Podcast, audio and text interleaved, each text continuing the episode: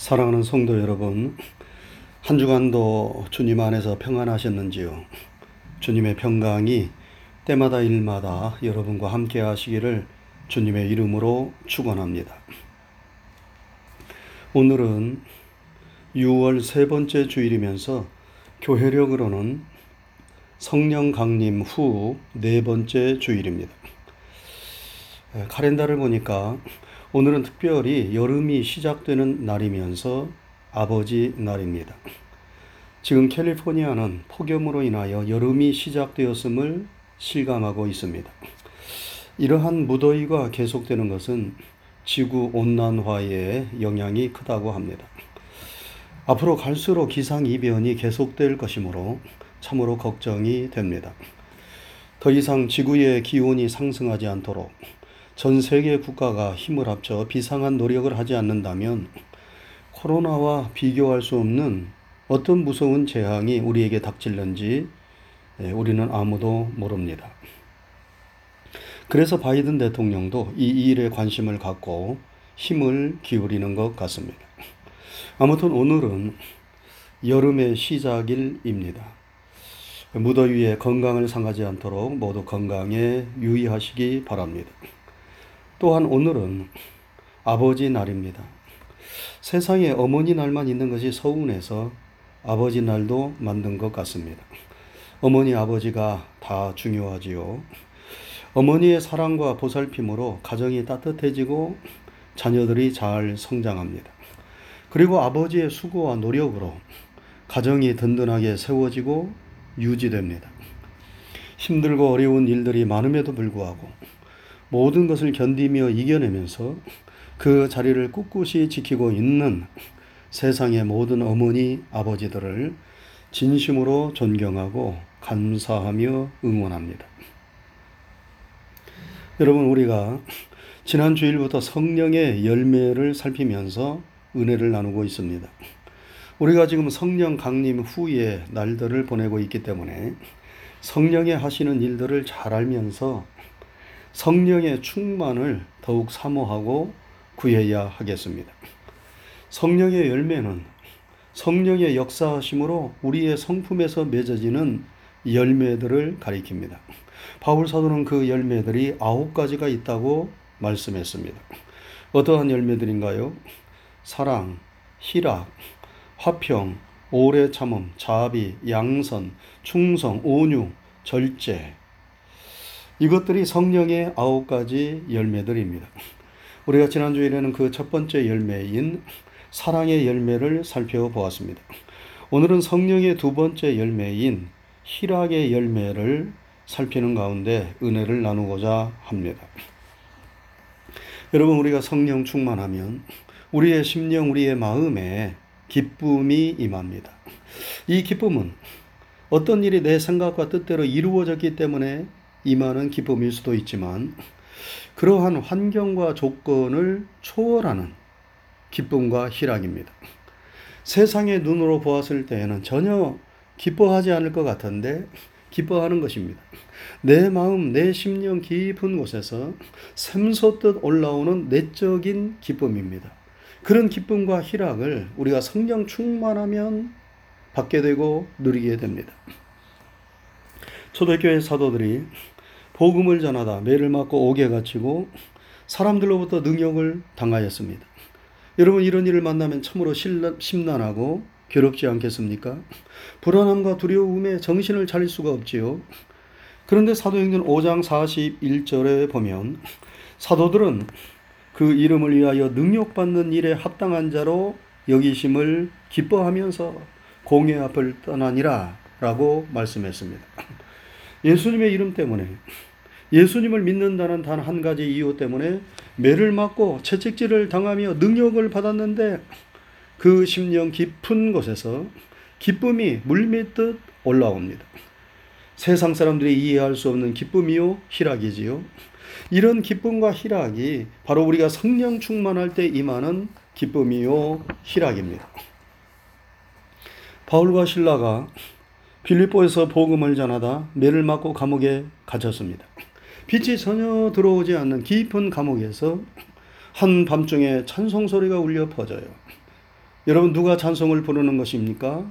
바울과 신라가 찬송을 부르는 소리입니다. 여러분 이것이 제 정신입니까? 그런데 저들은 그러했어요. 기쁨과 감사가 없으면 그런 상황에서 찬송할 수 없습니다. 그런데 한밤중에 찬송이 울려 퍼집니다. 보통 사람들 같으면 원망하고 불평할 상황이었지만 바울과 신라가 그렇게 할 수 있었던 이유는 다른 것을 생각할 수 없습니다. 단 한 가지 저들이 바로 성령 충만하였기 때문입니다. 그래서 성경은 우리가 성령 충만하면 시와 찬미와 신령한 노래로 노래한다고 하였습니다. 세상이 알 수 없고 줄 수 없는 기쁨과 평안과 희락이 성령 충만한 하나님의 사람에게 임한다는 말씀입니다. 그래서 성령 충만이 믿는 성도들에게 있어서 최고의 축복입니다. 그래서 예수님은 구하는 자에게 그 좋은 것 성령을 주시지 않겠느냐 그렇게 말씀하신 것입니다. 사랑하는 성도 여러분, 우리가 세상을 살면서 늘 슬프고 우울하게 산다면 그것은 참으로 괴로운 일입니다. 우리가 행복하지 못하고 스스로 불행하다 생각하며 슬픔에 짓눌려 살고 있다면 그것은 절대로 하나님이 우리에게 바라시는 일이 아닙니다. 하나님은 하나님의 자녀들이 참으로 하나님이 주시는 기쁨과 평안을 누리며 살기를 원하십니다. 그 무엇에도 짓눌려 살기를 원치 않으십니다. 죄에 짓눌리고 율법에 짓눌리고 근심에 짓눌리고 환경에 짓눌리며 힘들어하고 괴로워하는 인생을 하나님은 결코 원치 않으십니다. 그 모든 무거운 짐에서 벗어나고 자유케 하기 위하여 하나님이 예수님을 이 세상에 보내주신 것입니다. 그래서 예수님께서 공생애에 들어서셔서 제일 먼저 행하신 표적이 무엇입니까? 그것은 갈릴리 가나의 혼인잔치에 참석하셔서 물로 포도주를 만드신 표적, 이적입니다. 여러분, 혼인잔치는 기쁨이 충만한 곳이지요. 혼인잔치 집에서 울면 안 됩니다. 다 신랑 신부를 축하하며 기뻐하고 즐거워해야 합니다. 포도주도 기쁨을 상징합니다. 예수님이 왜 물로 포도주를 만드는 이 처음 표적과 이적을 이렇게 보이셨는가?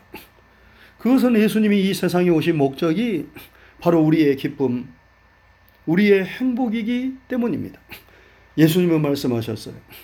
평안을 너희에게 끼치노니 곧 나의 평안을 너희에게 주노라.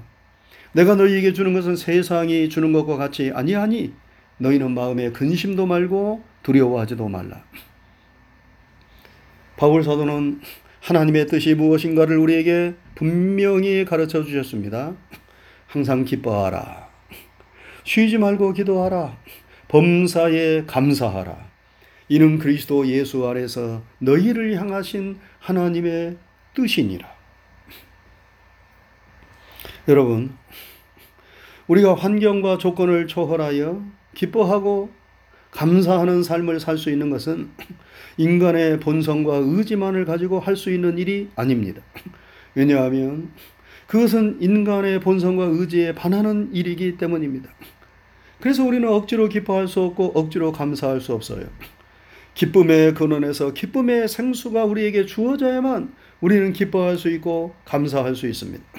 그런데 그 기쁨의 근원, 그 생수의 근원이 누구십니까? 바로 예수님이시고 성령님이십니다. 우리가 성령 충만하면 성령께서 그 기쁨과 희락의 근원에서 생수를 퍼 올리셔서 우리에게 부어 주시는 것입니다. 그러면 하나님이 주시는 기쁨, 성령님이 주시는 평안이 우리에게 임하는 것입니다. 그러면 우리는 환경과 조건을 뛰어넘고 초월하며 살 수 있는 능력의 사람이 됩니다. 초대교회 사도들처럼 바울과 신라처럼 능력을 받으면서도 매를 맞고 감옥에 갇혔으면서도 기쁨의 노래, 감사의 찬송을 부를 수 있게 됩니다. 그래서 우리가 성령 충만을 구하고 성령 충만을 날마다 받아야 하는 것입니다. 여러분, 그리스도인의 표정이 예수 믿는 사람들의 표정이 우울하고 기쁨이 없으면 전도의 문이 막힙니다. 무신론자였던 니체는 말하기를 크리스찬들의 어두운 얼굴을 보면 도무지 예수 믿을 생각이 나지 않는다. 이렇게 말하였어요. 어떤 분들은 예수를 믿으면 웃지도 말고 근엄하고 점잖은 얼굴을 해야 한다고 오해합니다.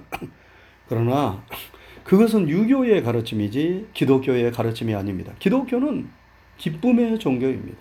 희락의 종교입니다. 아프리카 선교의 아버지였던 리빙스톤이 어떻게 아프리카의 선교사가 되었는지 아십니까? 어느 주일 저녁에 선교 헌신 예배를 드리게 되었는데 그날 저녁 말씀을 전하신 선교사님이 소년 리빙스턴에게 다가와 미소를 지으면서 얘야 너 선교사가 되지 않겠니? 하고 물었습니다. 후에 리빙스턴이 아프리카의 선교사가 되었을 때 그가 자기가 선교사가 된 것이 바로 그 선교사님의 미소 때문이었다고 고백하였습니다.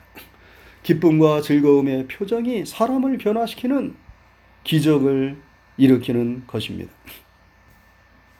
일본의 존경받는 크리스천이었던 우찌무라 간조는 말하기를 당신이 아주 무력하여 인류를 위해 아무런 공헌도 못했다고 생각되거든.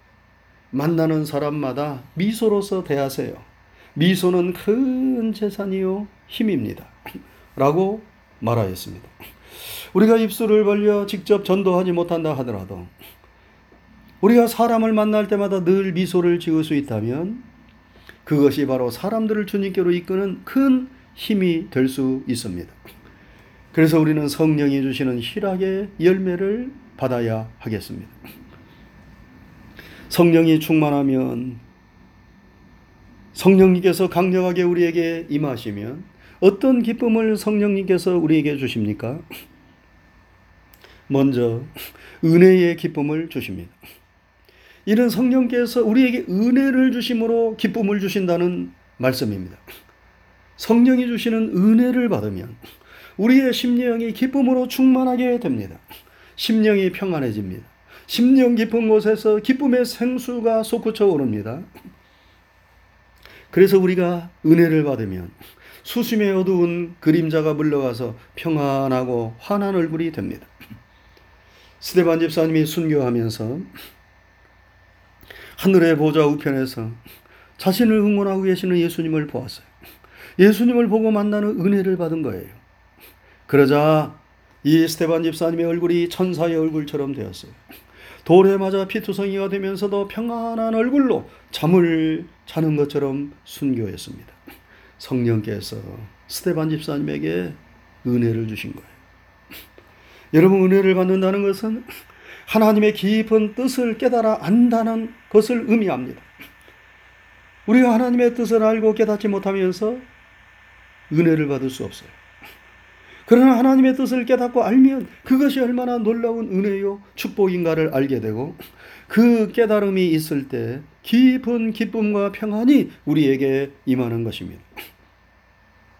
여러분 우리는 이미 하나님의 놀라운 구원의 은혜를 받았습니다.